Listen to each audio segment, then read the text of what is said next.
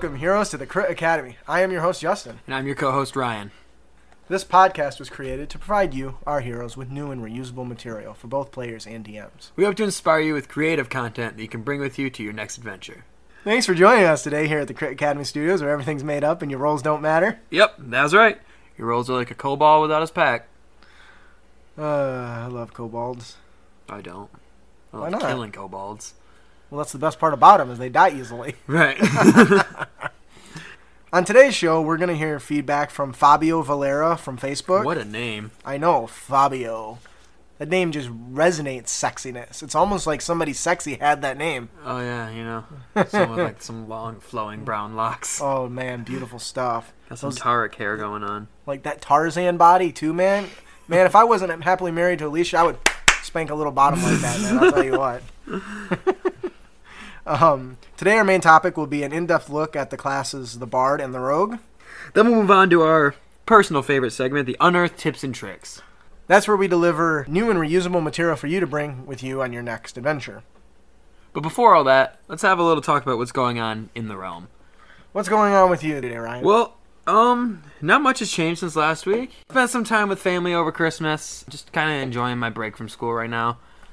That's got to be nice. Change of pace. Yeah, I got a couple weeks off where I have to get back into the swing of things. So, Ain't nothing wrong with that. That's no, good. not at all. Um, What about you?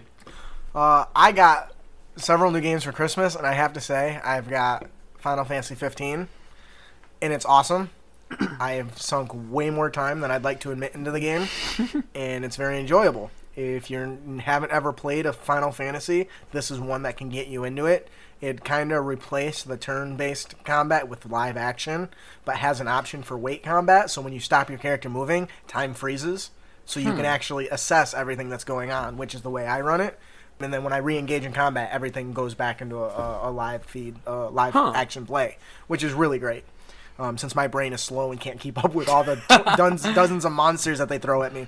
Outside of that, I got a really new, uh, a really cool tile set Yeah. my wife got me for Christmas, and it's awesome. I'll put pictures up and show you. They're called Terra tiles, and these things are like eight inch uh, diameter X squares, and you can mix and match them. The set she got me is from the uh, Misty Moorland set, which is enough to cover almost like a four by eight table or something like that. It is insane. huge, It's big. and they're double sided Right. and some of the sides come with just like grasslands with little different plants and stuff. Some have boulders and rivers and all these different things. And I actually took a picture when I got the the set, and I just pulled the top like ten tiles, which by the way wasn't even close to how many there was in there. I was I like after I built this whole giant grid, which was more than enough for a game. I hadn't even gone through 10% of the total tiles. I don't know exactly how many are in it, but it's a lot. But I came up with this just by tossing things together. I came up with this very interesting map. I don't know if you saw that, Oh wow, no, I didn't. but that literally was just me throwing the top few tiles together. Um, and I'll post these pictures on our Facebook Wow. so you can look at them. But it's really nice, isn't it? Yeah. And I threw that together with what I drew, Right. which shows how easy it is to create an area. So Wow. I'm really excited to give that a shot. Obviously, I'm going to try it with you with maybe Gamma World or Fourth Edition or something, um, or I'll toss it in with our Fifth Edition games uh, for more intricate combat. But so these Terra tiles, uh, they're beautiful, they're gorgeous. My wife paid about sixty bucks for them, but as far as I can tell right now, even though I haven't used them, they are more than worth the Right. the cost. So moving on from there, we have, a, as you mentioned, we have a Facebook question from Fabio Valerio, um, and he wants to know how can I increase the variety of shields in game without just having to make them magic or giving giving them a plus one or a plus two, etc. You know. Right. So essentially, you know, in what ways can he spice up shields? Yeah, for those of you who don't know, in 5th edition, there's only one stat for shield. It's called shield, and it gives you a plus 2 bonus to AC. Yeah. That's it. Yep. Doesn't matter if it's a buckler, it doesn't matter if it's a kite shield, doesn't matter if it's tower shield.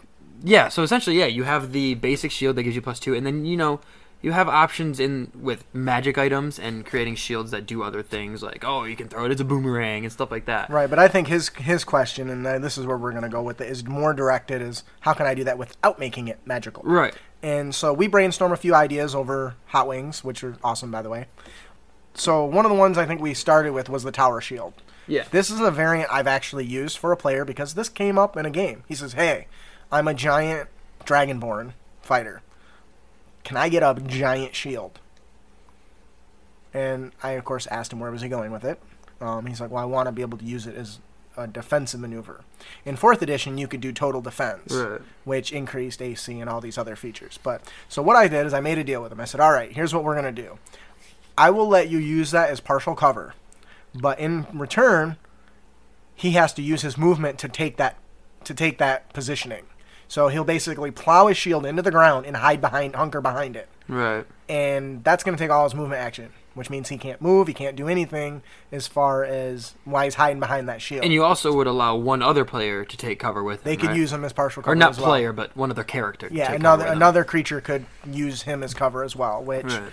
is kind of cover in uh, other player cover is covered in the the DMG, so it wasn't a big deal to allow that. Um, but the advantage he did is he really felt like he could go up, block everyone off, and take the focus of the damage while he's hiding behind it, and then when he's not, get up and and you know charge around.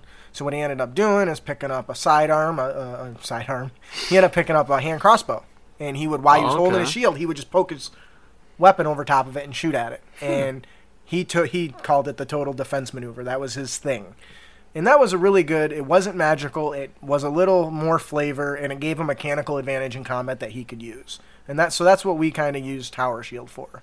We only used that in one or two games, so I don't know that that's super balanced. It didn't seem to affect my game at all, mostly because when I build and play my characters, I play them with that in mind. Well, how are they going to react to this guy hunkering behind a shield? They're going to move on to somebody else, Right. you know. So Yeah. Um, another variant we came up with was a buckler. You know, which is just a small round shield. that attaches Um, onto your forearm, right? Yeah, and the buckler, bucklers in general are really interesting because they're not as much used for blocking shots and just absorbing damage as they are for you know swatting away. Parrying. So we figured you could use it as a parry, like as you said. Um, the the stats we came up with were, were that you can only use it with a finesse weapon, so like a, a rapier or a short sword. Mm-hmm. So you know, you're not going to be using a, a big long sword and you know tiny buckler trying to knock things Right. away. Um, but essentially, depending, but your DM could decide a range. And whenever someone rolls an attack roll on you and they hit in that range, so you know maybe it's 15 and 16, or maybe it's just one number and it's like 17. Right. If they hit that number, you parry, and you're Right. able to absorb the damage you take. Now the trade-off is that is it doesn't increase your AC at all right. because you have this opportunity to Get a free blow. yeah. Oh yeah, I, I didn't mention that. Not only do you reduce damage you take, but you're allowed a riposte and you're allowed Right. to strike back. use your reaction for that. Yeah. And and that really so the trade off is instead of taking the AC bonus, you get damage raw damage mitigation. Right. Now a small chance Right. as well as an opportunity to get a free blow. The three of us that discussed this thought that that was a fair and worth the risk, right. especially depending on the class that's running it. Yeah, you know, it kind of adds more variety to the sh- the sword and board instead of just running in there and kind of tanking shots. Now you're actually trying to avoid and you know counterattack, Right. which I think adds a bit of which I think adds a bit of uh, variety. Uh, we came up with some extra, you know, mechanics like you could use your shield to give extra shove distance. Mm-hmm. You know, maybe when you shove someone with it, you get you can push them twice as far, or you, you can even use it to brace a shove. If someone tries to push you, you can kind of try to absorb it with the shield. Right, give some sort of advantage against the shove save. yeah, A bonus um, to your save. Yeah, one of my favorite. Check. Sorry. Yeah, one of my favorite ideas was um, using a shield spike. Yes. You know, putting a spike on your shield and being able to use it as a weapon. You know, maybe if they're a, like I said, like a sword and board, they can use their uh, action, standard action or attack action to attack with their main hand, and then they can use your, their bonus action to attack with the sword and maybe do like a one d four. yeah, it's essentially two weapon fighting, but with Yeah. a shield. Yeah. Um, And the damage is going to be much lower. Like I Right. said, probably going to be like a D4, not a D8 like your longsword is. Mm. But it's extra damage and it adds that incentive to add some variety to your character. Right, and and also it gives you more access for your players to have more variety in their game. Right. They may not want to take any of these options. Maybe they just want the regular one with the plus two, and that's okay. That's the way the game's designed. We're not here to say we're better designers than the Right. Wizards, but we definitely like giving options to our players who request them because the game is about the player. What does the player want, and what can we do to deliver on that Yeah. that they want? And you can argue whether it's balanced or not balanced. If you're a good DM, that's not a real issue. You can always overcome it unless that person is outshining the other players. Right, and, and that's You can always adjust it. That later. is something that we should probably mention. This isn't, you know, these ideas we're we're mentioning aren't things that have been play tested Right. and you know have been you know put under the microscope. You know, we we kind of sat down and brainstormed a couple ideas, and these were the first things that came to mind. right. Um, the only one I think I've actually used is the tower Yeah. concept. So take them, you know, try them out, see how they work. I- you know, if they're a little strong, but you like the concept, nerf them down a little bit, maybe Right. change a couple things. Or if you hate it, you hate it. Don't Right. use it. You know, not every idea is a great idea. But Every idea we come up with is a great idea. Though. Just saying. But that, that that's basically what we came up with. I hope we answered your question. I hope we uh we gave you a couple ideas that you can you know bring to your game. Thank you for your question, Fabio. On to our main topic. The first class that we're going to discuss is the bard. Bard's a lot of fun. Well, what is a bard? Well, the, a bard, in the traditional sense, is a musician. Hmm. Minstrel, right? Yeah. Well, minstrel's a little different. They just sing, right? With a little ding ding ding ding. I guess ding, I was ding, thinking ding. of like American minstrels. Offensive. anyway. I was thinking more in the terms. I was just playing Fable, and the guy sings of my Oh. greatness every time I talk to him. yeah, and In you fact, pay him and he sings for you. I think I'm a narcissist because I like talking to him a lot. I love that guy. um, yeah, a bard's a musician, and in D and D, it's a spellcaster that uses music and their voice to wreak havoc. yeah, they empower their voice with magic. Yeah, Whether it's to have a quickie one-liner that brings you to your knees, or a word of encouragement to heal your aching wounds. yeah. Um, bards are really fun because, in my opinion, or at least the way I play them, it, it tends to be very trolly. Um, yes, those are the best bards, man. Yeah, and it's just fun to, you know, especially when you're using a spell like Vicious Mockery, which is such a silly spell, um, Mm-hmm. to just be silly and fun and have fun with it. You know, Oh yeah, you know, bards. They are.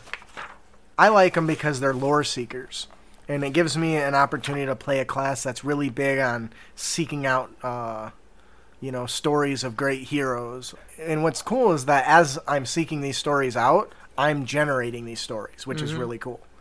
a cool thing that bards have is they have this thing called bardic inspiration, where based on their level they have a a certain type of die. Yeah, it starts at a D6 and it eventually makes its way up to a D12. The bard class, you know, it's got every class has a unique set of equipment or features, and what makes the bard interesting is they start with musical instruments of your choice. Um, now, depending on there, there's some choices in the book you can get. You can get the the lyre or the a flute and whatnot. But if you're if you've got a creative mind and a DM who's willing, you can really come up with whatever idea you want. I personally love the idea of some sort of uh, axe in the form of a guitar.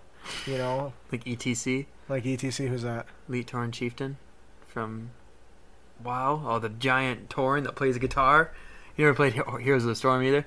No. You oh, so remember the Darkmoon Faire in WoW? Uh-huh. If you go there, there's like a big like he's like a he's a big giant Tauren that's playing like an electric guitar that's an axe. He's like yeah. Oh yeah, see, I didn't know that.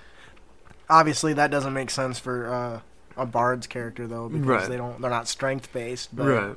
you know, I, I always like the idea of creative weapons. So if you and your DM can get in and get in on that, come up with something My uh, creative. my bards usually play either a flute or bagpipes and use like vicious mockery or um Bagpipes, that's a good one. what's the one that? It's not on that list, is it? it is. Oh, it is. What's the one that oh what's the bard ex- the bard spell that you can use? Actually, I I think it might be a bard ability.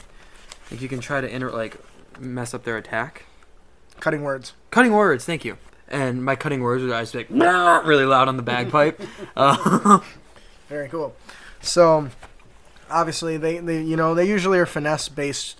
They have access to rapiers and long swords, but most cases people go with finesse or even maybe a long bow or something Yeah. along those lines. I They- personally actually try to stay away from any using any weapons. Me too. Yeah, Yeah, yeah, um, because that's what makes them fun. Yeah, because in my mind, I picture the bard as you know someone who doesn't know how to use weapons, like doesn't really know what they're doing. And so then sometimes when you do randomly pull out a sword and just random, you know, get that lucky shot that kills the boss, it's like, whoa, what happened?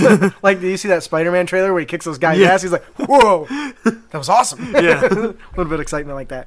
Um, they do have access to spells. Their spell list is uh, quite nice. It's not nearly as big as the The so the wizard, but it does give you fair, access no to. a-. That's true. It gives you access to a lot of good stuff, and plus some unique stuff only the bard has access Yeah. to. But what makes them the most inspiring character class is the inspiration. So, Yeah. Um. So bardic inspiration, what it is is you have a inspiration die, and it starts at a D6 and eventually works its way up all the way to a D12, I believe. And what what it does is you can inspire someone else through your words or your music, and you can sing them a little ditty. Personally, as a DM, I like to force my play, my bards to actually sing something, That's funny. or ma- like At least have a quip or recite a something. limerick or something. I remember uh, I played a bard once with my buddy who was a Goliath and barbarian, and we came into combat, and I said, "All right, are you ready to rock?" And I said, "We will, we," will." and then the barbarian smashed the guy with a rock. Rock you, shit like that. That's the bard, man. Right. And so essentially what it is is next time they make an attack roll or an ability check or anything that they roll a d20 for, they can if they choose to roll that inspiration die and add it to that, Right. which can be really useful. It can make or break some stuff. This is obviously isn't something that helps you as much. It's more it's a buff for your party, which is super useful. Yeah, we've had this discussion that I love support characters. The bard is one of my favorite because it is all about support. He's not out there to hit the highest numbers in damage. He's not out there to be the, the, the big tank and tank the most damage. He's out there to encourage everybody else to do all the work. And the biggest thing about it is it's a bonus action. Oh yeah, definitely. So you can still do other stuff. Yeah, you can take your turn and then I shoot people. if you didn't use your bonus action, oh, uh, I'll inspire uh, Gregory. And I don't know why Gregory was the only name I could think of, Hmm. but Gregory, how am I? How are you inspired by his words? right. It touches my soul. They also have access to a couple really like useful things. Like they have Jack of all trades, which I, I love that. I love being the skill monkey. Yeah. I, you know, one thing that gets overlooked, and this is no shot at other DMs or anything. There's some DMs that don't focus as much on the skills. skills, and I think that that's uh, a lost opportunity. But when you do have a group that n- needs that large repertoire, jack of all trades, you know, allows you to do that. They're allowed to add half their proficiency bonus, rounded down, to any uh, ability check that they make. That doesn't already include their proficiency bonus. That basically makes them pretty much great at everything. Yeah. Early on, it's not as noticeable, but the higher level you get and the growing of that proficiency, it becomes quite noticeable. The other ability they have is, you know what? I personally love when I'm in the hospital and you've got that soothing rocking music. They have the song of rest, which essentially allows them to heal. Uh, Whenever you take a short rest and use hit die, any character that uses hit die to regain hit points can use uh, gain an extra starting at D6, and it actually lines up with your bardic inspiration die. Um, an extra one of those in hit points in their regained hit points. which is really great if a you don't have any healers. Yeah. I mean, because a bard can heal, but he doesn't have to have healing powers. Right. This ability he gets just for hitting level two. Right. You know, so it, if they're not even if they're not running a healing build, this is a really good option to kind of offset the incoming damage. Um, they have there's a there's a uh, we haven't touched uh, reached any classes that use it yet, but there are a couple classes that you have an ability called expertise, which is amazing. And essentially, what it does is it lets you pick two uh, skill proficiencies, and whenever you make a check using those skills, you double your proficiency bonus. Yeah, getting that at level three is awesome. Which at low levels is nice, but at high levels is huge. oh, for sure. Especially you know when your if your proficiency bonus is the plus four, and then you've got like a plus four in that thing, you're getting a plus twelve. Yeah, I mean, taking expertise is one of the best abilities, in my opinion, for the person who likes diplomacy, who likes to bluff their way out of situations, because you really you could. you could convince a dragon that his hoard's been stolen and he's sitting right on top of it with a high enough check. You know what I mean? At fifth level, they get uh, Well, we uh, we shouldn't mention that also at level three you get Bard College. We'll go Yes. into each one of those, but basically it's a specialized it's the bard's version of the archetypes. Right, right. And Yeah. that's their. They get the College of Lore and the College of Valor, and we will detail those as after we go through all the core abilities. Yep. At fifth level, they get uh, Font of Inspiration, um, which uh, I guess I should have mentioned this. Bardic Inspiration, you regain all of your inspiration die when you finish a long rest. Font of Inspiration, you regain them all when you finish a short rest. Um, you skipped ability score increase too. yeah, yeah. Well, every class gets ability score increases. Yeah, should, we should still. I think Yeah. we should still mention it. okay. Um, at fourth level, you get the traditional feat or ability score increase, followed by the font of inspiration. Um, you also get score increases at 8th, 12th, 16th, and 19th level. Um, nothing super out of the ordinary there.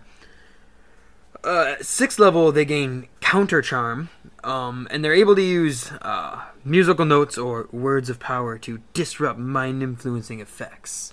Unfortunately, it's a very situational Yeah. ability. What it does is you kind of put on a little performance that gives anyone who can see you, all friendly creatures within 30 feet that can see and hear you, um, advantage again on saves against being frightened or charmed. Which you know, if you're fighting like a mind flayer, Or even a dragon that has the frightening presence. yeah, This would be a good tho- opportunity. that for can be very, very helpful. You can just imagine, how dare you enter my lair? in just start busting away. I've got this, fellas. So um, it's definitely a very potent ability. I feel like you'll find more use at higher levels Yeah. than you will at lower levels, but definitely very uh, useful. So Magical Secrets is really interesting. It lets you choose two spells from any class, including the Bard one. The spells that you choose, they count as Bard spells. So, what does that mean? This Bard can sing a fireball Right. or give them haste. I mean, some of the most powerful spells that are in other characters' repertoires become available to you. And you know, a big thing about it is not only can you use those spells, but you also use them with your. They become bard spells, so Right. you use them with your, Your charisma. yep. Not you know. Normally, if you take a spell from the wizard spell table, you have to use intelligence for that spell. Yep. Not not in this case, which is really strong. Uh, especially like, you, Oh, like like you said, fireball. That's such a strong ability to be able to cast that not as an intelligence class with your charisma modifier is is, is, is it's it's just strong. There's there's no other way to put it. And I mean, that just gives that right there gives it one more uh, unique separation between you and another bard because you only get you get to pick two when you get it at level 10 and then you get to pick two more at 14th and again at 18th. yeah. So you can pick from a vast variety of spells that you wouldn't otherwise have access to, making you potentially the most versatile class. Right. Um. Yeah, and it can be any type of spell. I mean, it can be like a revivify. So you know you can take it at for more defensive or supportive spells like heal or to revivify, or you can take, as you said, things like fireball. And like you said, the bards do have access to some healing, but you can get even more potent healing like this, or even more potent damage spells. Um, Or if you want to go the utility route, there's definitely some mind manipulation, some FU Yeah. stuff in there that you can get access to as well. Yep. And then the the final of the core um, features is at 20th level. Uh, it's called Superior Inspiration. At 20th level, when you roll initiative and you don't have any inspiration die left, you get one back. Which you know, it's for the one of those you know, if you've been drawn out and you've just been encounter, encounter, encounter after encounter after encounter, you're just getting hammered by these bad guys. Throw you a bone, give you an extra inspiration die. throw, throw you a die. Yeah. Uh, and you get that, what, level 20? Yeah, level 20. So, Alright. yeah, that's your, you know, your capstone ability. So, moving on into the bard colleges. First, we have the College of Lore. Now, this is this college is based on that you know a little bit about everything. You've got an approximate knowledge of many things. Yeah, and I I really like that because if the we we constantly talk about if the DM would allow it. In my opinion, this game is designed that the DM should be encouraging creativity. And if the DM allow it, there's no reason why you shouldn't have an understanding of a little bit of everything. And this class kind of exemplifies that. When I played a college bard, I would always ask my DM, "Well, what do I know about this?" Because it isn't do I know anything? It's what do I know? Because my class feature says I know a little bit out of everything. Now I might only know that it has no weaknesses. I might know that it has a weakness. I might only know its name. Dear God, I hope he would throw me a bigger bone than that. But this really It's is a, big. Yeah.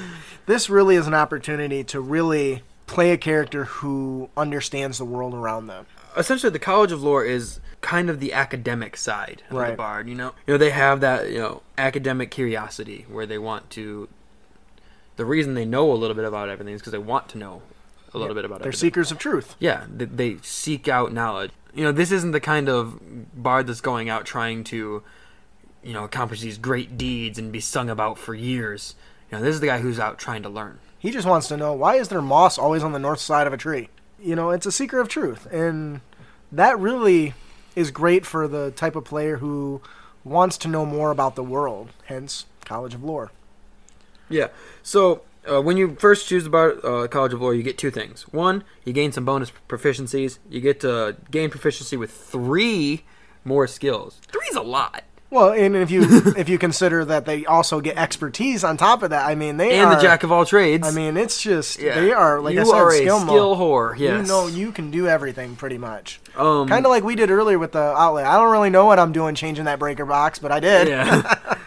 and the other thing you gain at level three is what I was talking about a minute ago: cutting words. Um, which any when anytime someone you can see that's within I think it's sixty feet uh, makes an attack roll or an ability check or even a damage roll, you can use one of your bardic inspiration die, roll that, and subtract whatever you roll from the other creature's roll.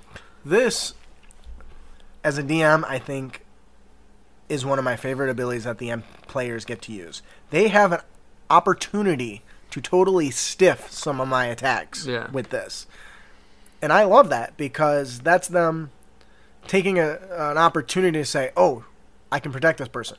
But there's always a cost. I'm we've had this discussion that I am not a fan of I use this ability. How do you use this ability? Right. And- yeah, I was gonna say as a as a DM, I would say encourage, or even force him to you know how did you distract him? What did you say that distracted him? Hey, your mama's half orc. Right. Yeah. You know. Little one-liners. yeah. They come out of cutting words a lot. Exactly. And you know the bard is playing a bard is genuinely for someone who's more comfortable with role playing and is more outgoing. Oh, for sure. Um, you know, if it's your maybe if it's your first D and D experience, maybe the bard's not the right class because you know you're you're not getting as much out of your character if you're not really I would agree with that. stepping assessment. forward and and really role playing your character. Um, not that I'm discouraging playing the bard because the bard is a very fun class. I agree. But it's one of those things that it requires a sense of finesse, so to speak, yeah, to really get the most out of. Saying I use cutting words on them, to me, is really lackluster. So, cutting words, that's the meat and potatoes of the College of Lore. At level 6, they get magical secrets. more spells. More spells from any class. Keep in mind, at level six, you know, you already know nine spells and three cantrips, and then your magical secrets has already given you. No, you haven't learned magical No, secrets No, you get yet. that at level 10. But so now you're It at stacks with it, though. yeah. So now you gain two more. That's so many spells. which represents your your your wealth of knowledge, right? The the more Yeah. you know, the more Yep. you know. And you know you can even choose extra bard spells because they don't. These spells that you're picking don't count against the bard spells you already know. Right. So you gain your spells you have in your table, which is your nine spells and your three cantrips, and then these two magical secret spells, and then the other six magical secret spells. I love customization, and this is just one more level of customization. Yeah. Once again, even if you've got two bards at the table, two running the same college of lore, they're going to end up different. Yeah, they're going to have different spells. They're going to do different things. Peerless skill at level 14th. Whenever you make an ability check, you can use one of your bardic inspiration die on yourself. As with most mechanics like this, you can choose whether or not to use the bardic inspiration die before or after you make the roll, but it has to be before the DM tells the, tells you the result. So, oh, I uh I try, you know, if you if you try to make an attack roll, oh, you miss. Oh, well, I'm going to use bardic inspiration die. it doesn't I- work like that. I've got to use this uh, once because you'll notice you specifically said you get to use it on yourself because you can't use it on yourself up to that point. right. So when my character unlocked this ability, he went and bought a mirror. Oh my and a god. comb. so when he needed to feel a bit of inspiration, He he'd, in the mirror. he'd bust out his mirror and he'd bring out his comb and he'd swipe in his hair as he's talking. He's like, You're gonna do a good job today, buddy. You're gonna take this guy out. You're not gonna have any problems. You're gonna make all these guys look like fools. You've you've got this. Ooh, and he'll smile with a little twinkle in his teeth. I'll never forget that because that was one of the funnest nights of my life. Everyone's reaction when I told them I busted out a mirror in the middle of combat was priceless. but that's a good example of really having fun with these things. The College of Valor. This one is less about lore and educating yourself and more about battle. Now, if you do want to be higher on the, the battle side and more skilled in combat, this is the, the bard build you would take. Yeah. You still have a lot of utility as a bard with all the core abilities, but this one more focuses on uh, a combat aspect of Yeah, this is the bard who wants to go gather great stories of glory and you know battle, and perhaps even have it have his own songs of battle and glory written. When you choose the College of Valor, like you get you gain your bonus proficiencies, but instead of choosing three more skills, you gain proficiency with medium armor, shields, and martial weapons. The martial weapons is a big deal. Yeah, because prior to this, bards only have access to light armor, simple weapons, and then a couple like hand crossbows, long swords, rapiers, and short swords. Which are all designed to improve your Your, your battle, combat. your combat prowess. Ooh, that's nice. I Um, like that. Did you uh, read that? What? Did you read that? No. Oh, well delivered. Uh, also, at third level, when you uh, choose this college, you learn to inspire others in battles. When another friendly creature has one of your bardic inspiration die, they can now use that inspiration die on their damage roll as well as their attack roll. Or when an attack roll is made against that creature, they can use their bardic inspiration die in the same way that you use cutting words Yes. as a uh, lore bard, where they reduce the they increase the their attack AC. coming in on them. Yes, essentially. Well, this one just increases the AC. The, Oh, you're right. The other one lowers the attack of That's the enemy. right. So it's not exactly the same, but the idea, the concept's the same. Right. Um, a tricky one with this though is that you it's after seeing the roll, but before weathering it knows if it hit, knowing whether it hits or misses. So As a DM, I always, when I know I've got a bard, will always ask, is anybody using an inspiration die, or are you using cutting it- words? it's just tricky. That's a tricky thing though, because you already know your armor class. So when but they, you don't know the attack roll This is after seeing the roll. on the die, right? Yeah. Oh, so you don't know their modifiers. You don't know their, you don't, you know that I'm attacking you with a great sword.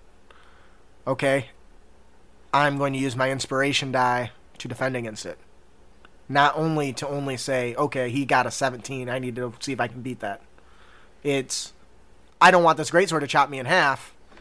I'm going to add this to my defenses. Okay. That way, it doesn't matter if, as the DM, if my roll is a one or a uh, a fifteen. He doesn't want that to hit him. It's Right. supposed to be a preemptive, in case shit. Okay. It's insurance, basically. I can use this. I may not need it, but I'm going to use it just to protect myself. right. Okay. I think that's a good analogy for Yep. that. Uh, at sixth level, much like the fighter, you gain an extra attack. You can Fighter attack gets it at fifth level.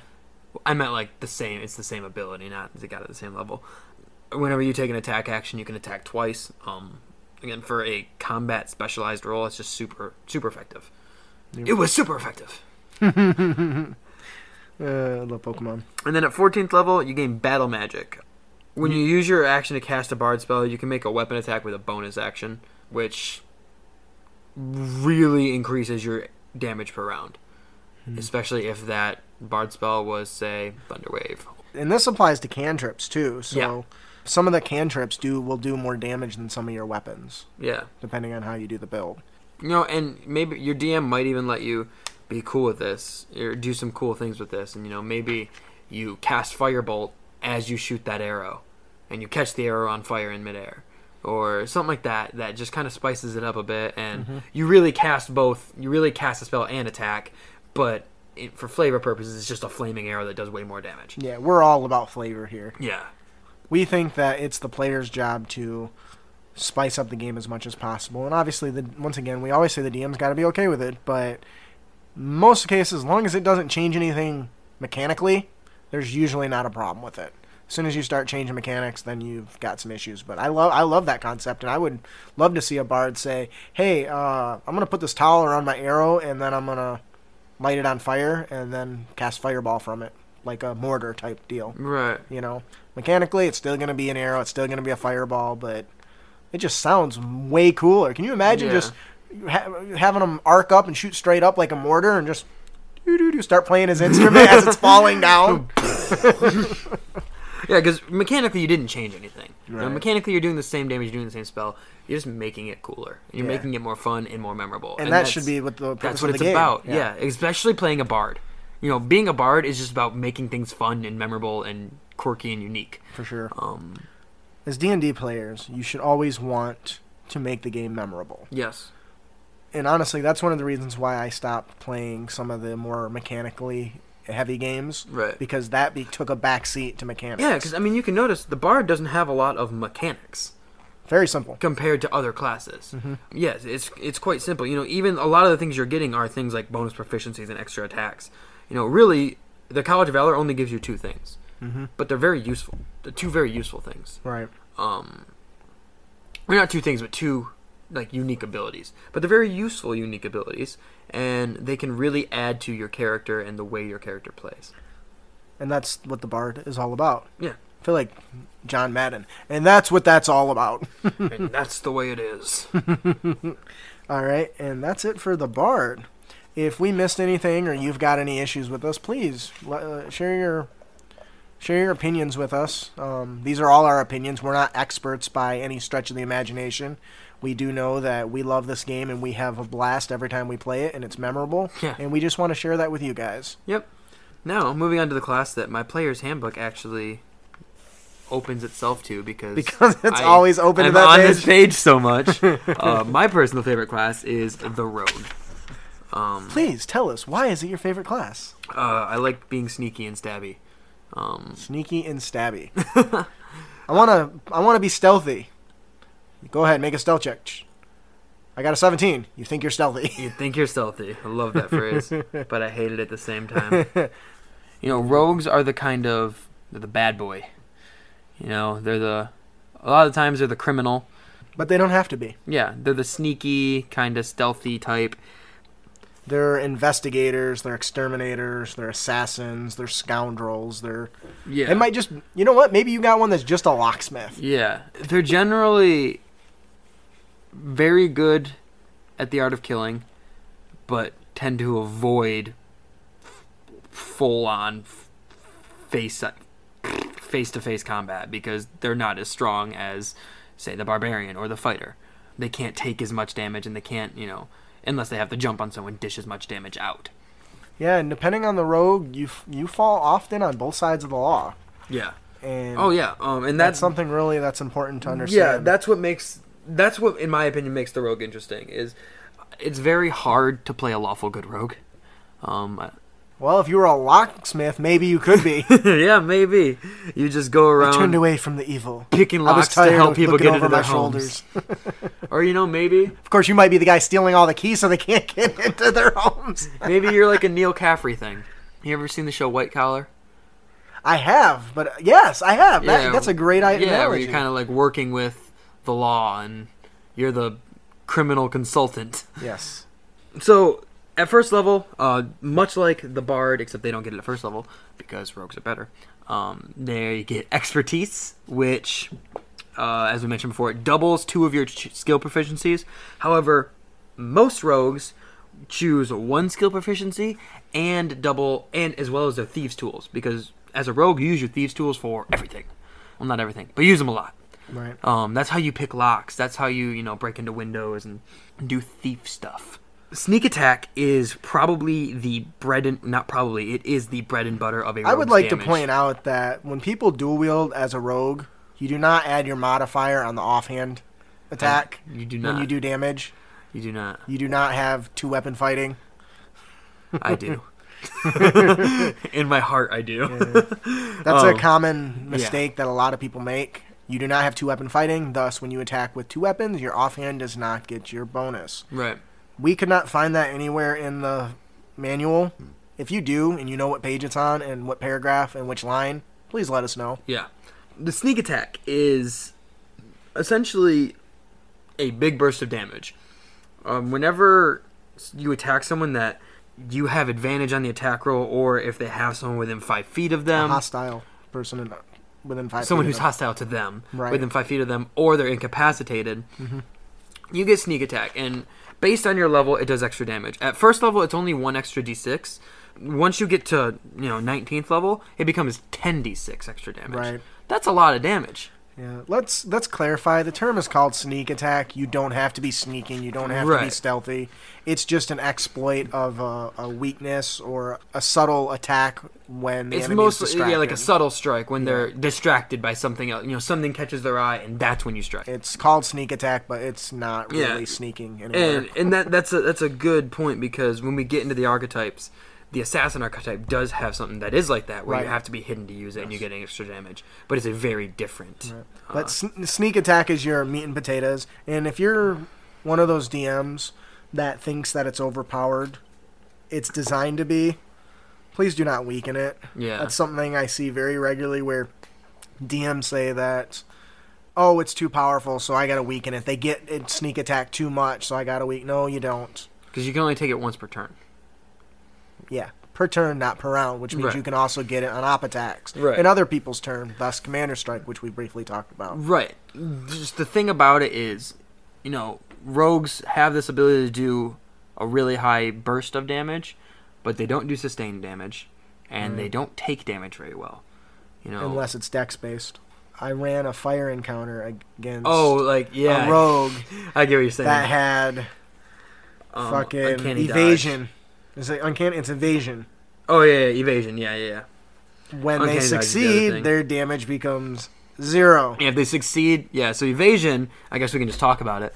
Um, at level seven, whenever you make a dex save to avoid AOE damage, uh, if you fail, you take half damage, and if you succeed, you take no damage. Yeah, that's bullshit. It's so amazing. Yeah, no, that that is, that's bullshit. Now this was back before I understood that. You know what? When you build an encounter, apply, apply for multiple targets, not just AC, Right. not just Dex. As you learn that, you'll find that stuff like this isn't a big deal. But I ran an encounter, and I didn't realize that most of the things that targeted AC and Dex when I did it, and I could Right. not kill a goddamn rogue. Yeah, and you know it sounds really overpowered. Not that I was trying to kill him, but he took no damage almost the whole fight. Right. It sounds overpowered, but you know it's important to keep in mind that that is a rogue specialty is being Yes. quick and agile. So of course they're going to be good at that, and it's going to be hard to hit them with things. And it's like supposed that. to be infuriating. Yeah. So if you use things that require will say or will, wow, not Pathfinder, wisdom saves yeah, or not- Constitution saves, those if they fail that save, they take full damage. If Right. they succeed that save, they only take half damage. And as a DM, I, I learned that, Yeah. and that's really a key part of the the game is the DM evolving to the abilities, not changing the abilities. yes. Yes. Yes. Yes. Yes. Yes. Don't change the abilities. Find a way to get around them. I think we've talked about this with uh, with Chark. You know, I had a I set up a following encounter where it didn't focus on his AC because he had fucking twenty six. It seemed like in, indefinitely. Instead, I attacked his uh, fact that he was wearing heavy armor, putting Right. him in quicksand or you know putting him in situations where his AC is irrelevant. Of course, then he did Misty Step. yeah, I was gonna say. Then he does just fucking misty step out of it. but it's uh, th- those are challenges for the DM to overcome. Uh, Yeah. Sorry, so I kind of Um, tried. So uh, after sneak attack, you have access to thieves, Thieves cant. can. I love thieves can. This is a really good uh, opportunity for the DMs to include things that only only the rogue would know. You know, the the thieves cant is a secret mix of different dialects and jargon and code and hidden mm, messages backspeak. and, and and stuff and it's really I like to do it not so much in conversation, but I like to lead is there mm. any thieve cants? Well, you find a beer bottle tilted on its side with a so you know you they put something in it. I just avoid it. They put something in it, and that it has its own definition. Yeah, it has a meaning. It has a meaning, and only a person that understands thieves cant understands that meaning. And that meaning might be a secret place to meet with a very shady dealer. Yeah. That might secret place might be a meeting to find bount- bounties. Yeah. You know, there's a lot you can do with What I mean is a secret passage out of this castle. Yes, yes. I see what you did there. you know, and that was a good example use of that. Is there was no other way out. Right. You asked, "Hey, is there anything thieves cant?" And I was like, "You know what? Yes, there is." And now there's an exit Right. because you utilize an ability that really should have had no function there. Yeah, I uh, actually used this in. I was DMing and I had a rogue in my group, and they actually ran into. Oh, I can't remember what I called it, but it was like a, a thief ring, in the city they were in, Mm-hmm. and I had a guy walk up to him and say something completely random. It was like, "Do you want to see me bend a spoon?" and they were like, "What?" And then the rogue was like, "Is he speaking in thieves' cant?" I was like, "Make a check." And he succeeded in the check. I was like, "Yes, he is. He's actually, you know, greeting you as a member of." Yeah, I don't know if that's exactly what I Oh, said. that's awesome, But it was something completely nonsensical that, That needs didn't to be a make. T-shirt. You want to be bend a spoon, but it didn't make no sense to anybody else. the, yeah, all the party members were like, okay, can we leave this guy? And he was like, wait, wait, this has to mean something. What does it mean? um, and yeah, it actually ended up playing into a big storyline, and where you know they were working with this thieves ring now. Anyway, but that was just a really fun use of thieves cant Wear. instead of the player looking for it. You put it it was looking for the player, Yeah. and they had to notice it and realize it. And he, luckily, he did. Right. Um, Now, what- did you call for like an intelligence check for him to see if he actually caught on to When that, he asked. When he asked for it, okay. Um, he asked if, if if he recognized what the guy was saying, so then I let him make the check. I didn't just say he says this, make the check. right, right. Um, because then obviously they know and it kind of gets rid yeah, of. the but, then- but that's also a gray area for gaming too, because then you're relying on the player's ability to pick Yeah. up on that versus what the character would have caught on. yeah, So yes, thieves cant. As a DM, you can have a lot of fun with it, and as a player, ask about it. Ask about it repeatedly because then maybe if your DM's not using it, he will yeah, or she will. yeah. Be annoying about it. Like every time I get if I'm uh, when I'm playing a rogue, which I to be fair usually am. um, anytime I get into a city, do I do I see any thieves can around? Just floating around. Yeah, do I like I look on the message boards, I look kind of down the alleys, I look on the sides of buildings. Didn't buildings. you guys get like a secret mission because of that? no one time? You had one that you were going to give me that I didn't. I, the one place I didn't look for. Oh, that's was right. where you would put it. Yeah, I do Um, remember you that. I was like, man, I wrote. I remember writing that up. I was like, why didn't I get to that? Yeah, you told me about you didn't go to that location, yeah. Because you Um, asked me like every time, and then like the one place I put it, you like didn't ask. Yeah. I think I can save it and put it somewhere else. So that's fine. Yeah, Um, all right, so enough on Thieves Can. yeah. Thieves Can's so fun. Yeah, it is. Uh, I, I don't know if you guys are picking up on the trend, but we love the stuff that's not directly correlated to combat generally. Yeah. I mean, we like combat. I love combat. I love fighting. I love tactical. But I find that the game's most memorable moments generally don't come out of combat unless you roll a 1 or you roll a 20. Right. Outside of that, Or you, you know, sometimes it can be forgettable, inside of a giant robotic Santa Claus. which was awesome. By the way, that's part of a special event we did record. Uh, we didn't have enough mics, so it's going to be mixed audio, but uh, I think you guys will enjoy it once I've done with it. At level two, God, we're still at level one. at level two, you get cunning action. This is really represents your quick thinking and your agility. It basically allows you to use your bonus action to take the dash action, which is double your speed movement, the disengage, which allows you to run away without taking op attacks, and my personal favorite, the hide, Hide. action. Being able to hide. You can hide behind objects that are bigger than, or people that are bigger than you. Keep that in mind. Yes. You know, halflings can. Is it halflings are small or gnomes? Are they both small? Both. You know, they can hide behind a person. Human, yeah. they can take the hide because it's not in the sense that you're invisible. It's that you're can't be seen from wherever somebody's yeah, at you're from that vantage point. y- vision of you is obscured. right. Um, So that's something I think that gets overlooked too. Some people treat hide as invisibility. yeah, it's not that they don't know you're there. It's that they don't have vision, Vision, of you. yeah, they can't see you. Um, they don't know what you're doing. Which if also you're is covered, by reddering, reddering, if you're ready to attack, if you're casting a spell at them. I'm ruddering in action. Um, right, at uh, third level, uh, you get to choose your archetypes. Um, Thief, assassin, or arcane trickster. Yep, which we'll get into momentarily. At 4th, 8th, 10th, 12th, 16th, and 19th, you'll notice there's one one more than extra, the yeah. Bard. You gain an ability score improvement, which you can use to, you know, either increase your ability scores or take a feat.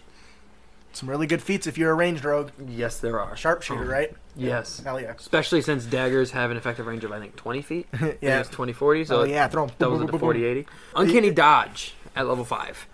Anytime someone makes an attack at you and hits you, you can use your reaction to have the damage. Yeah. One, You know how we were talking about how they're squishy and die easy?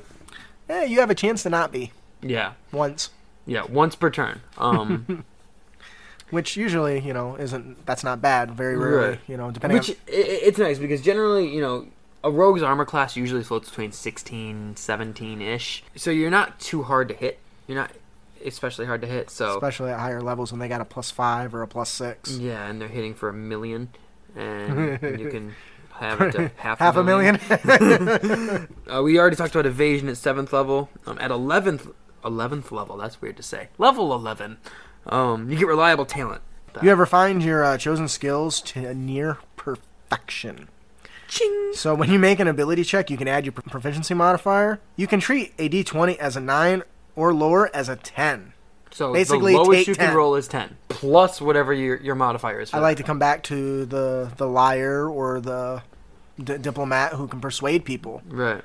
Taking a 10 on a conversation that you're lying through your teeth is gorgeous. especially since at 11 you have a plus 4 proficiency bonus um, if you are like that silver tongue liar you've probably taken expertise in that so it's a plus 8 proficiency bonus let's say you have a plus 2 charisma so it's a plus 10 the lowest you can roll is 20 Yes, and the odds you're that- a good liar Oh yeah, people people believe everyone very Loki-ish, Right. right? If you haven't seen Marvel and don't know who Loki is, well, you fail at life. or norse gods Blind sense at level 14, you are able to hear and be aware of any lo- uh, of the location of any hidden or invisible creatures within 10 feet of you.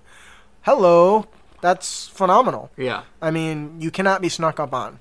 That is is it isn't it isn't there that scene in balls of fury where he's have you ever seen the movie is that The with Christopher Walken? yeah Yes, I did see that long time ago. where he's like blindfolded training that's what i picture here This basically allows you to not get ambushed by other invisible by invisible creatures. Well, not even just that.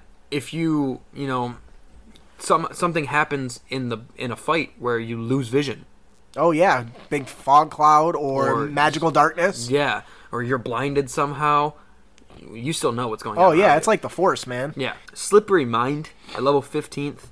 Uh, you gain proficiency in wisdom Why do you keep saves. saying that? At level 15th? That's so no. weird.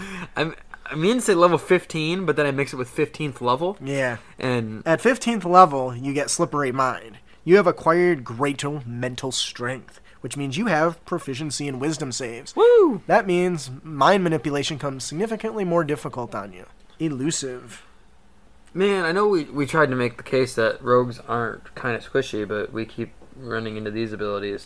um, essentially, it's impo- an attacker can never have advantage on you unless you're incapacitated, which is big. Because advantage is such a strong mechanic in this game Yeah. that if characters just cannot have it against you, We're not wrong about them being squishy, just you have to hit them yeah, they're hard to to find hit. out they're squishy. Yeah. they're squishy. They're just quick. Stroke of luck. On twentieth level, you have an uncanny knack for succeeding when you need to. If your attack misses a target within range, you can turn the miss into a hit. Or if you fail an ability check, you can turn the roll into a twenty. Um, and you regain this feature on a short rest, which oh my god. you know if you have that surprise round crit, I'm gonna crit. so those are the core abilities. Let's move into the archetypes. The first one is the thief. The This- thief is fun. Yeah, this Um, is very this is one that I don't see get used a lot. Most people take assassin, but And the reason the thief doesn't get used a lot is because you don't you kind of try to avoid combat as a thief. Right. You know, combat isn't your specialty at all. You can fight, but it's not what you're designed for. right, you're designed to be a burglar, a, ste- Yeah. a thief. I mean, you're stealing. That's what you do. Yeah. You're more like Robin Hood, I think would be a thief. Yeah. He doesn't he doesn't try to kill anybody. He just takes what he needs and Yeah. gives it over to the poor, right? Or you know you know the game Dishonored? Yes, I haven't played it, but Oh, well an achievement in that game is to get through the entire game without killing anybody. There's another achievement to get through the entire game without getting caught once. That's the thief. oh yeah, definitely. It's definitely unique unto itself because all classes can hide, but they're the supreme hider. That's Yeah. what they do. They get in, they get out, they take. You know, I've had only two thieves in any of my games. And in both times, I gave them situations where they went around an entire encounter by stealing Yep. and sneaking. That's what they did. Now, that left the other group to be distracted by doing something else, so I didn't leave them out. But they had to accomplish two things. Instead of taking one at a time and storming both of them, they sent the thief in to do the job on his own. Hmm. He asked him, Do you think you can get this without our help? He said, Yes. Now, I didn't plan for that. Not even close. So I had to quickly come up with something to deal with that. And you know what? It wasn't that hard because I already had monster blocks. I knew where they were going to be. And he just had to roll. Um, I gave some descriptions of how he was sneaking through, and I handled two encounters simultaneously. one with combat, and when it came to his turn in the combat initiative that I had him roll, we just talked about what he was doing, Hmm. Which worked out. So I was able to run two uh, two scenarios simultaneously instead of just one. So we actually got to do a third encounter, the boss encounter that night, which I didn't plan for. but- Well, I had it ready, but I wasn't thinking we would get to that because I thought they were going to have to go they through got both. through that so quickly. Yeah. And this was a good example where this person really got to shine. While they were busting and dealing with this big bad over here, he just snuck in and got what he needed. right. Of course, he didn't know how big it was, so the getting out was a little bit harder, but he managed because the item was very big. It was uh, like an idol, you know, pretty oh, big. okay. And so I was like, well, you're going to have disadvantage trying to carry this thing around, and you're going to be slower. He's like, I'm just going to throw it out the window. it's like, it might break. It's like, I got it. He tied a rope to it and threw it out the window. Pendulum it down. Didn't think of that. Solved the problem of the, the issue that he was going to have to be at disadvantage with it. So the thief really can shine as long as the DM allows for that. The very uh, first ability that you get is Fast Hands. Basically, it allows you to use your bonus action um, for sleight of hands checks, to do thieves' tools, to disarm traps, and use object interaction. The biggest advantage of this is a healer. Use a potion. Yes, you can use a potion as a bonus action. That's huge. Now, we have a rule that I allow them to do that as a bonus action anyway, so Right. he gets to do it as a free action. Um, but that to me is huge. That makes him a very, very potent healer as long as he's got the potions. Right. In fact, you know, a Swiss Army belt of potions, he just and chuck it at somebody. right. Um, again, at third level, they earn second story work. Uh, you can climb faster than normal. So, from basically, when you climb, it doesn't cost you extra movement. And whenever you make a running jump, the distance you cover is increased by the number of feet equal to your dex modifier. So, essentially, it lets you scale that wall twice as quick. Oh yeah, I think Jackie Chan running up that uh, corner Yeah. brick wall. In Yeah, instead Rush of you know having to like try to find a handhold and like slowly make your way up, no, you just Yep. spider up that wall. Supreme Sneak. At ninth level, you have advantage on dexterity stealth checks if you move no more than half your speed in the same turn. That nearly makes you undetectable. Yes. Yeah, as long as you're not running somewhere and trying to hide, you basically always have advantage on stealth checks, which is super nice as a someone who specializes in hiding. Uh, it makes your hiding even better. Right. Uh, at level 13, you get use magic device. Now, this is very general. It basically allows you to use improvise use objects that were not intended for you. Whether it is any restrictions it has, class, race, level, doesn't matter. You can use it. you can use it. Now, there's a lot of questions and negative stigma with this because a lot of people, at least in the forums, I can tell, add additional things. Well, you can't do this or you can't do that. Well, you're missing the point of the ability Right. because they're supposed to be able to. If that magic sword is tied to somebody else and it's super strong, I should still be able to use it. Yeah, it, it's supposed to be strong. Right. The big one in the in the DMG is this giant meta- mech type contraption. You know that requires some sort of knowledge to use it. I forget what it's called. In the DMG, they have an item called the Apparatus of Kwalish. This is a legendary, wondrous, magical item. It's basically a giant barrel with claws and pincers and everything. It is definitely, for all intents and purposes, a magic item, right? It's a giant metal scorpion. Yeah, pretty much. now, if players crawled into that, I wouldn't just let them know how to use it. Right. There's a list here of abilities that they could do, but they would have to play with them to figure it out. Well, that may or may not end out well for them. But if a thief was able to get into there, he would automatically be able to understand it and use Right. it because that's the point of that feature. At 17th level, you will unlock Thief's Reflexes, which really speaks to the rogue's uh, agility and quickness. Um, in the first round of any combat, you take two turns. Your first turn at your normal initiative, you take your second turn at your initiative minus 10. So if you roll a 17 on your initiative, you take your first turn at that 17, you take a second turn at 7. It doesn't work if you're surprised, obviously, because you don't go at all when you're surprised. But the ability to take two turns in one round is super amazing. Yes. Um, especially in like a chase scene, Mm-hmm. you can, especially with cunning action, You'll catch anybody. yes, you can dash, you could run, dash, and take another turn, run, dash. and like cover an obscene amount of distance. And you know the idea is that you can even set up traps in your first round, Right. set up cover, do what you got to do. It's pretty powerful. That's it for the uh, thief archetype Moving on to the assassin, which is probably the most used. choosed. Yeah, Choosed? What Most is my used. problem? I don't know, Most you're broken chosen. today. Is I am tired? broken. I am tired. Yeah. In level three, uh, you gain a couple bonus proficiencies. You gain the disguised kit and the poisoner's kit. I think the poisoner's kit is so underused. I li- agree. I like being an assassin that poisons people, you know, and assassinating that way. And then also at third level, you earn assassinate. And essentially, what it means is anytime you are attacking a creature that has not yet taken a turn in this combat, you have advantage. Which, if you remember, sneak attack applies anytime you have advantage. in addition to that, any hit you score against a creature that is surprised is an automatic crit. So, if you get a surprise round, you attack this you attack this monster. If you hit him both times, that's two crits. Well, I'm assuming you're dual wielding. You might not be as a rogue. Uh, you don't have to.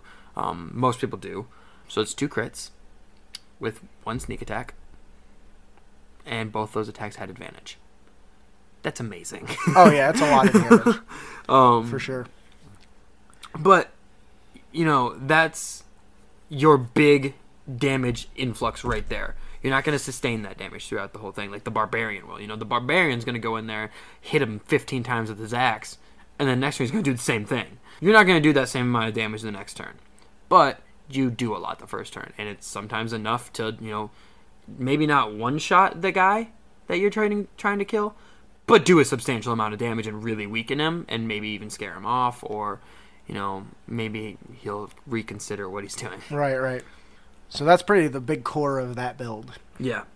At ninth level, you get infiltration expertise. Now, if the thief is about sneaking around, the assassin is about putting on different disguises. And hiding in plain sight. And this is really fun because you actually can create entire identities. And in fact, one of the best parts about this, in any disguise kit, but it really specializes in this, is you can create an entire identity.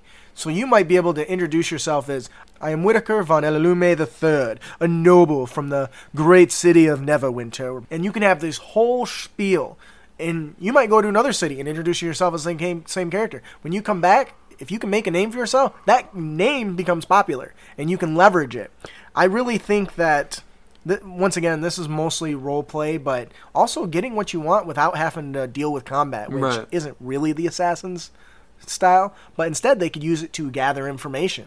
Yeah. What is the layout of the castle of the king he has to assassinate? Or maybe the archduke is going to be going through town and um, usually has a particular uh, set of um, people he takes with him, and now you become one of those people. Or, you know, having a false identity is a nice failsafe. oh, You for know, sure. In case you get caught. Do you know who you're messing with? You know? and- I'm Whitaker, Yeah. von Elalume the third from Neverwinter, noble of his high council. right. you know, And, like, oh, uh, uh, I'm sorry, uh, mister. And they run away. you know. once you've done this, if you can adopt that new identity as a disguise, other creatures truly believe you to be it as that person. So you can constantly change who you are. Right. So in one session, maybe you're, you know, robbing the rogue. The next session, you're robbing the the merchant. You know, Right. Um, and kind of going along with that, at 13th level, you get imposter, which means you can unerringly mimic another person's speech, writing, and behavior. Um, you have to spend three hours uh, studying that person. which infiltration comes in great for. Yep. And uh, after you spend those three hours, your ruse is indiscernible to the casual observer. Um, if a wary creature suspects that something's up, uh, you have advantage on any charisma check you make to avoid detection. So now that king you're supposed to assassin, that that king that art that king you're supposed to assassinate, you succeeded, but nobody knows Right. Because you've taken his place. Right. Yeah. I mean, that right there would would throw me for a loop, but I definitely would feel that that would be deserved. Right. If you could pull it off, you constantly be having to make checks. But can you imagine how great that would be to a player if they took somebody out and then the said. "Hey, uh, yeah, I've been following this guy for a week. I think I'm just gonna take his position and I'm done adventuring. I'm just gonna rule the kingdom." I think Loki did that in a movie, didn't he? Became Odin. So you can have a lot of good role play opportunities here, even with the assassin. Of course, it requires a little bit higher level, but impersonating somebody such as a king or an archmage or something, impersonate an archmage without any magic, that'd be funny. Yeah. Sorry, my magic's out for today. um, the last ability you gain as a assassin is called Death Strike, and you gain it at 17th level. You become a master of instant death. When you attack and hit a creature that is surprised, it must make a Constitution saving throw, and the DC is equal to eight plus your Dex modifier plus your proficiency bonus.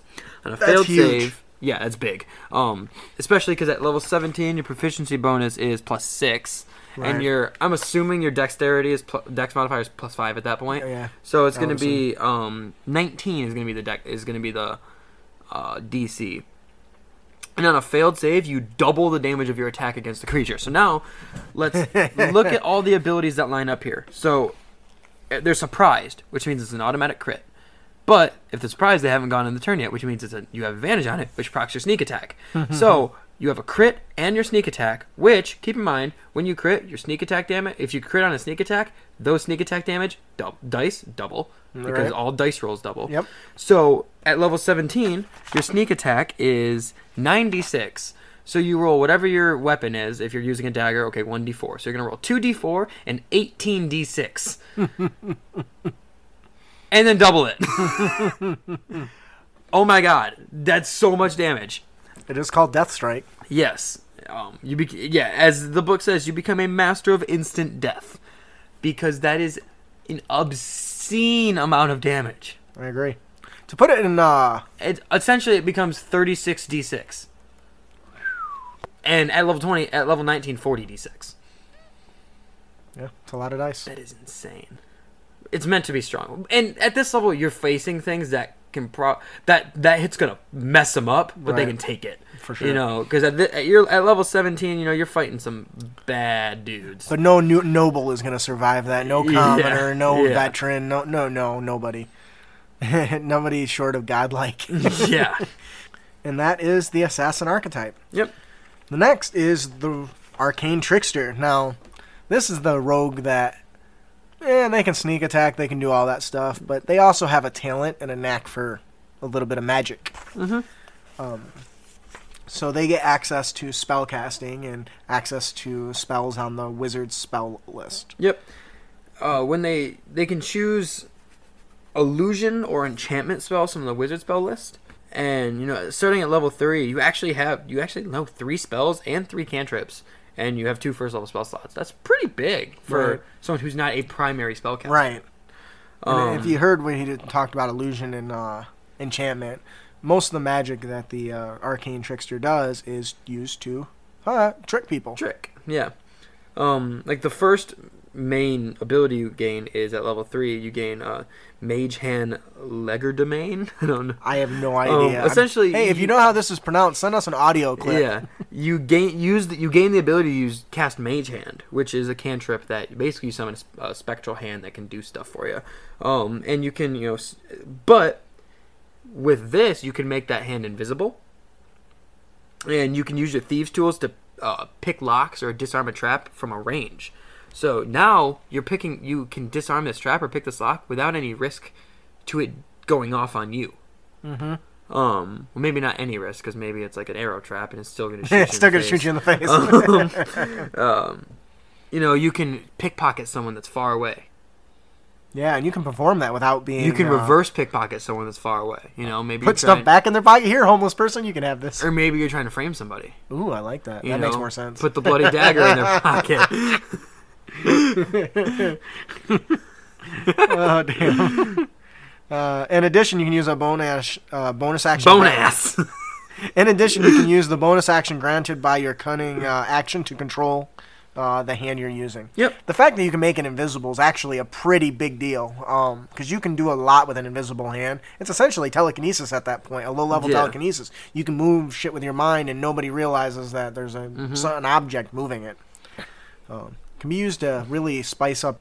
Very mundane scenes. Yes, thank you. Well, and this really Phil works in with my. Uh, I was actually playing a sorcerer, um, but it works even better with this. I think every time I would like exit a room, I was playing it with you when we were doing. Um, yeah, I of remember. Yes. Uh, I would stand in the doorway and like make this big speech, and I'd cast um, prestidigitation and make a big puff of smoke, and I'd run around the corner. so it looked like I just vanished in a big plume of smoke. But you really did. really, That's I awesome. just ran around the corner. Um, and as a rogue, it's even you know it makes a little more sense that you just like vanish. That's hilarious. um, but it's just fun and, and it's great, you know, especially if nobody get. They just think you did pull a Batman all the time, but you really can't go invisible or teleport. You're just moving really quickly. and especially because you know that's what you know you're a trickster you're supposed to be kind of immature and Right, right. silly and you know tricky But it's tricky to rock a rhyme to rock okay um do you actually know the words to that? yeah it's tricky. I used to, to. I just used to mumble because I it's never. tricky to rock a rhyme to rock a rhyme that's right on time it's tricky That's tricky. Trick, trick, trick, tricky. it's tricky to rock a rhyme to rock a rhyme that's right on time Did you have to Google that? no Are you sure? michael told me Oh, he must Michael have knew the lyrics, and then once you know it, you can understand it perfectly. Um, Um, but yeah, ninth level, you gain magical ambush. Um, if you're hidden from someone and you cast a spell on them, they have disadvantage on any saving throw that they have to make against that spell. That's awesome. Yep.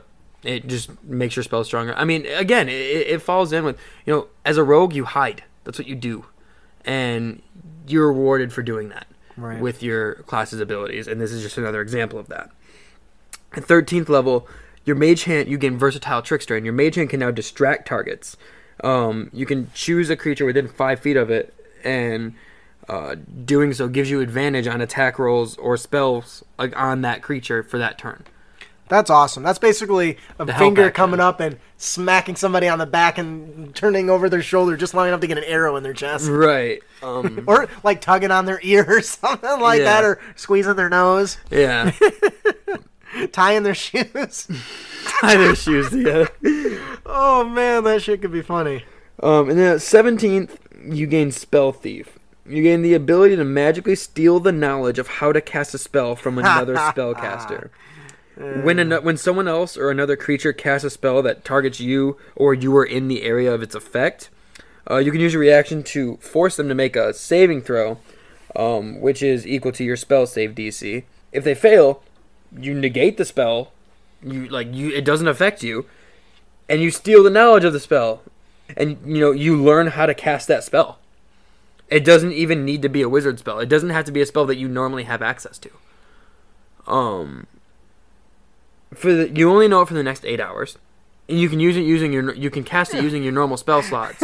However, the person that you stole it for cannot cast it for the next eight hours. That's awesome. So if you steal that guy's big one, you know, one really big damage spell, uh oh. well, and there's nothing that says that. It says after a creature casts a spell that targets you. It doesn't say enemy or hostile. So, before you go to on adventure and you've got a powerful mage in your group, have him cast a powerful spell on you. And if you can learn it for a one-time use for maybe a sneak attack, there I think there's a lot that could be used there because it doesn't even say. I mean, I mean, it really doesn't seem to have a limit on it.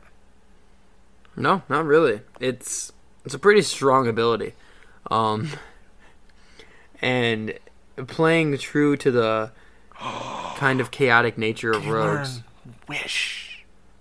Oh boy, staying true to the kind of chaotic nature. character Of, though, does it? no, staying true to the kind of chaotic nature of rogues. You know, you can do it to just troll your team, your party. Surprise! Oh, he, he tried to heal you. Okay, well now now you can't heal anymore. now I, look at me, I'm the captain now. oh, I didn't even. You could use that as a defensive thing if there's an enemy healer on the battlefield. well, they wouldn't be targeting you though. Oh yeah, yeah, yeah. But Damn. you could use it as a you know a way to yeah defend yourself against that big fireball, or troll your healer who's trying to heal you and just trying to be a good guy. And you're like, nope, thank you, I'm gonna take that now. Oh, dude. So if I try to cast uh, a spell on the enemy, they try to counter spell. I can say nope yeah, because the ca- the the counter spell spell is tar- targeting you, so you could steal their counter spell, So not only would the spell still go through, I now have a and they ca- can't counter counter spell, spell. and they can't do it no more. Yeah, That could be really cool. Obviously, I haven't had a character of that high level Right. uh, for Arcane Trickster in any of Right. my groups, but Um, but yeah, that kind of wraps up the rogue and, in essence, our main topic for the episode. Um, if there's something we missed or something you'd like it to some clarification, or we we've, we've made a mistake, which it does happen. We're not we are human. Um, well, I'm perfect, but I do make mistakes. um, please let us know. Send us a uh, a Facebook message, or you can publicly humiliate us that way, or on Twitter, or send us an email, and we'll quickly and promptly ignore it. or if you make a valid point, we might talk about it. Yes. Moving on to our final segment the unearthed tips and tricks. The First one we have is the character concept, and it's somewhat of a mime. It kind of lines up with what we were talking about today. It's, think of a bard who uses vicious mockery, but instead of you know saying words, he just plays charades and he mimics actions. You know, he looks at him and like pretends to be choking, choking, yeah. and all of a sudden, you know, they're choking and they take damage. Know, it's a it's a really fun, just kind of again, You can pretend you're fencing, and as you do the thrusting motion, and Yeah. poof, they take psychic damage. You right? Know? Yeah, and really, you're just casting vicious mockery, Right. But, it's you're being interesting and yeah. you're reflavoring it, and that's what the bard is about. That's what D and D is about. And what's really interesting, if you stay with that, you could. This could be a good character for somebody who is silent and Yeah. doesn't talk yeah, all the time and can't do it. Where they can just to the group, they can just kind of hand motion their own Yeah. gestures, like they're in a box, or maybe some guy's attacking and they're they're doing charades, like giving him the two fingers Yeah. and the one finger, and then he gets clobbered over the head by somebody else. You, know? you could do a, you could have a lot of fun with it. I think it would be really interesting once you got them into a role play uh, scenario where they're meeting with a, a noble, and the noble asks him, "And who might you be, sir?"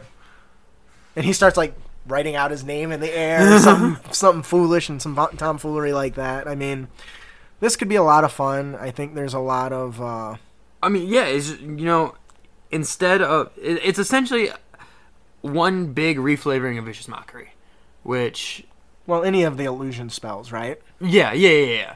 Um, you're essentially miming out the actions that you're performing, And, and, they're taking damage as a result. yeah, and it's just another fun kind of trolly way to annoy your DM. Yeah, I, I can just imagine him bending over and slapping his ass in front of somebody, saying, "Come get me, come get me," you know. That Well- is our character concept, the Bard Mime. For our encounter of the podcast, we have the murder mystery. I think this is a great idea. I've actually been to one of these, and actually, I mean, I'm supposed to call actually yesterday to find out about one that goes on at the Bavarian Inn. Oh, really? yeah, it was filled up last year. We wanted to go, but we always have the players killing the people. But what if they're at a, a, a dinner and you know a wind swoops in and all the candles burn out, and then when somebody's dead? right. You know, you now are setting them up. Is that person important? And if they are, maybe it's a noble of a king who's visiting, you Right. know, an ambassador or something, and they have to discover who in there did it and why. They got to figure out what weapon was used, what room it happened in. You know, It's Now not a game. clue. um, yeah, you know, leave you know leave little clues along the way that they can find, but don't make them too obvious. But Don't make them too you know leave like vague clues that they can find that might point them in the right direction, but really make the players it's a good, discover what happened. yeah, themselves. it's a good opportunity for their uh, skills to come into play Yes. that are not role play. and for them to really use their non-combat abilities. Right, and that's really where this combat shines, you know, because they might go in there and see it happen and try to defend. That's one thing, but for it to happen and it's outside their control, and then tr- they're tasked with trying to resolve it. You know, you could even, if you really wanted to, maybe you got that player in the group that doesn't want to play that character no more. Maybe this is a good way for them to go out, and their character, their new one, is one of the people that are there that help solve it. Yeah, You know, there's a lot of opportunity for this. It gives a good. It can really build to the story as to leading to well, why were they murdered? Who murdered them? Where do we got to go to find that out? Yeah. And what was the you know what was the reasoning? yeah. This is a good encounter for you know your players that are more role play heavy and less Right. combat heavy, and I think it's important to have a balance of combat encounters and encounters that require you to think. Right. I Um, think in the last episode we briefly talked about. Uh, actually, it was one of the the question was asked about ways to introduce players. Yeah. The players could be at this big fancy dinner when somebody died. Yeah. Maybe they've got a tie to that person, or maybe Yeah. that's what brings them together. Is they all are searching around trying to figure Yeah. out who did this. it's a very good one shot. Yes. Um, and I think it, I think it could be really interesting, and I'd like to see you know way, different ways that it could pan out, pan out. Oh yeah, for sure. If you've got any ideas or how you would run a murder mystery, or if you've done it, let us know Yeah. how it went and was it worth it, and how much preparation was needed. Because Right. I can only imagine that you would need uh, at least uh, two or three clues. But what if you tossed in more complexity, where you find clues that point to other people that really Shocking didn't do turns. it? Yeah, you know, where you you finally get to the end and you think it's this person, and it turns out well, it wasn't this person. This thing over here says it's this person. I mean, that would require a little bit of setup on your part as the DM, but I can't imagine it would be too difficult. No.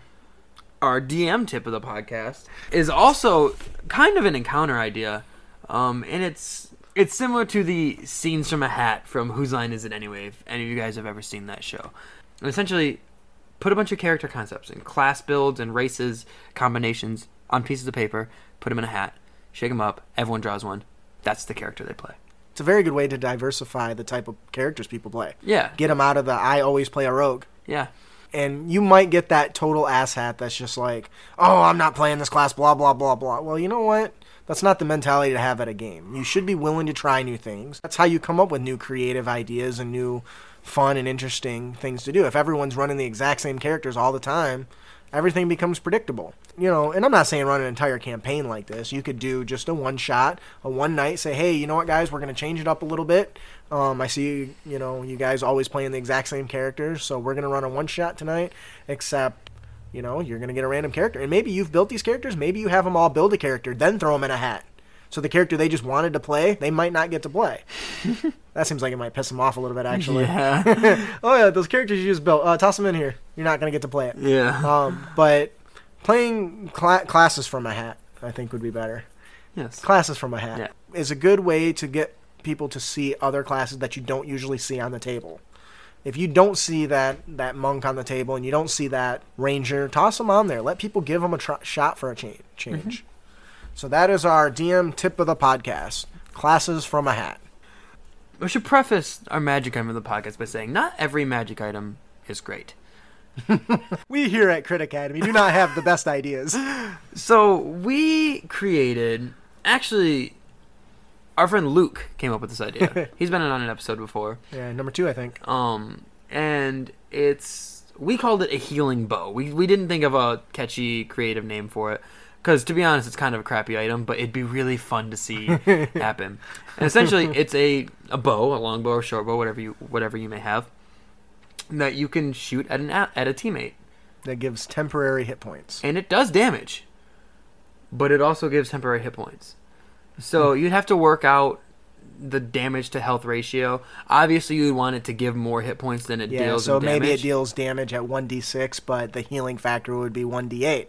Now you still have a chance to roll a one on that d8 and a six on that d6. there is a very, very, very real possibility of that happening. So it's a very fun, Gimmicky. trolly, trolly, trolly item Right. that can really piss someone off if you use it right. Yeah, I think it's a good example of somebody like if a tinkerer who uses magic or an artificer or somebody who makes magic items would be a good thing for them. And it's basically I have envision, envision it having like a uh, like a um, like a spinner or something on the side that they spin and then they shoot and hope for the best. I just thought of like maybe you don't tell your players about the healing effect, and so they're shooting the enemies start with it. shooting people with it. they're healing the enemies. He's not going down. I don't know why. TPK. Oh, man. Just create a TPK because they just keep killing all the enemies. But the idea is that you know you and you can make it as weak or as strong as you want. You can make it one d six to one d ten if you really wanted to, Right. and hopefully that chance. Now you would still, I still say you would still add the the damage bonus, the dex bonus, right? Right. So you're still about at least going to get that difference back, but the idea is so absurd that it seems like it would be a lot of fun. I think it would be a great item for like a bard Yeah. or an arcane trickster rogue Yeah. you know somewhere that go, somebody that goes with that that happy-go-lucky inspirational tricky I even kind of picture like a barbarian just shooting himself in the foot before he runs into battle. that's kind of his his uh instead of lucky underwear he's got his lucky shot in the foot Yeah, let's hope for the best because I, I I was thinking I was like, well, if he's raging, he's gonna take half damage from it, but still get the full healing. oh That could be clever good for a barbarian. You know, fun. just shoot me, Bobby. pelted you look like a pincushion but i feel great Don't you stick that knife in your leg, Bobby. so that, that's the uh, magic of the podcast, the uh, healing bow. Player tip of the podcast is Don't be a dick. And you can avoid dickitude by Sh- helping your DM by shifting some of the focus from you as a more active player in the role play to some of the quieter players. Right. For instance, say you guys are having a discussion about how to get through this door, right? It's barred, it's locked, you know, plethora of different whatever. Right. Um, instead of me saying, well, as the barbarian, I can knock it down, but I could turn over to Ryan here, the rogue, and say, hey, do you think you could pick that lock? Do you think that that's a good idea, or you think I should just knock it down? Right. So instead of him just saying, I'm going to kick down the door, he's now encouraging activity from another player versus himself. Right. And the DM, your DM will usually try to engage some of the quieter players and get them to interact more. Right. But sometimes it goes a lot further if another player is, you know, directly asking them. Right. And it's more effective if you do it in character. You know, maybe if you're, you know, at a cross or you're at somewhere where you have to make a decision on what to do, and you, well, what about you? What do you want to do? Yeah. And just oh, um, um, and you just kind of put it, and it may feel like you're putting them on the spot because you kind of are. But that's the point. Yeah, and it'll get them to come out of their shell, and it'll get them to learn that role playing is not that hard. Yeah, and you don't have to do it so much that it makes them uncomfortable. But if you occasionally put them in the spotlight by asking them a question, asking their thoughts on a strategy, or what do they think about the the how we should handle talking to the noble, or maybe you're talking to a noble and say, "Yeah, what do you think about that, Ryan?" You know, right.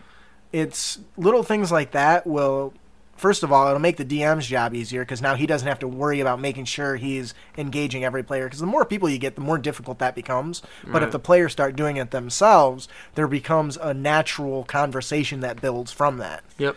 which is really uh, an important critical part of the social game that is D&D That's the player tip of the podcast. don't be a dick Avoid being a dick by shifting focus onto quieter players. Well, that's our show for the day. Please join us on our next episode where we hear feedback from you, our heroes. Our next main topic will be an in depth analysis of the Druid and the Ranger. If you have any input on our discussion today, whether it's about the uh, the rogue or the bard, or even our question of in regards to the shields, please let us know. Either send us a message through Facebook or email or Twitter. We're pretty easy to get a hold of. Um, let us know your thoughts and your opinions on the subject matter. We know we're not perfect. We will try to del- continue to deliver great content, but we want to hear what you guys think. We want your thoughts and opinions on the subject. Absolutely. You can find us on Twitter and Facebook at Crit Academy, or you can email us at critacademy at gmail.com. You can also visit our website at www.critacademy.com, where you can not only come to support us and support our podcast and what we're trying to do, but you can also find other tools and other pieces of our unearthed tips and tricks on there to help you in your games and help to improve your games. Well, I'm your host, Justin. And I'm your co host, Ryan. Thanks for listening. Keep your blades sharp and spells prepared, heroes. Smashed it.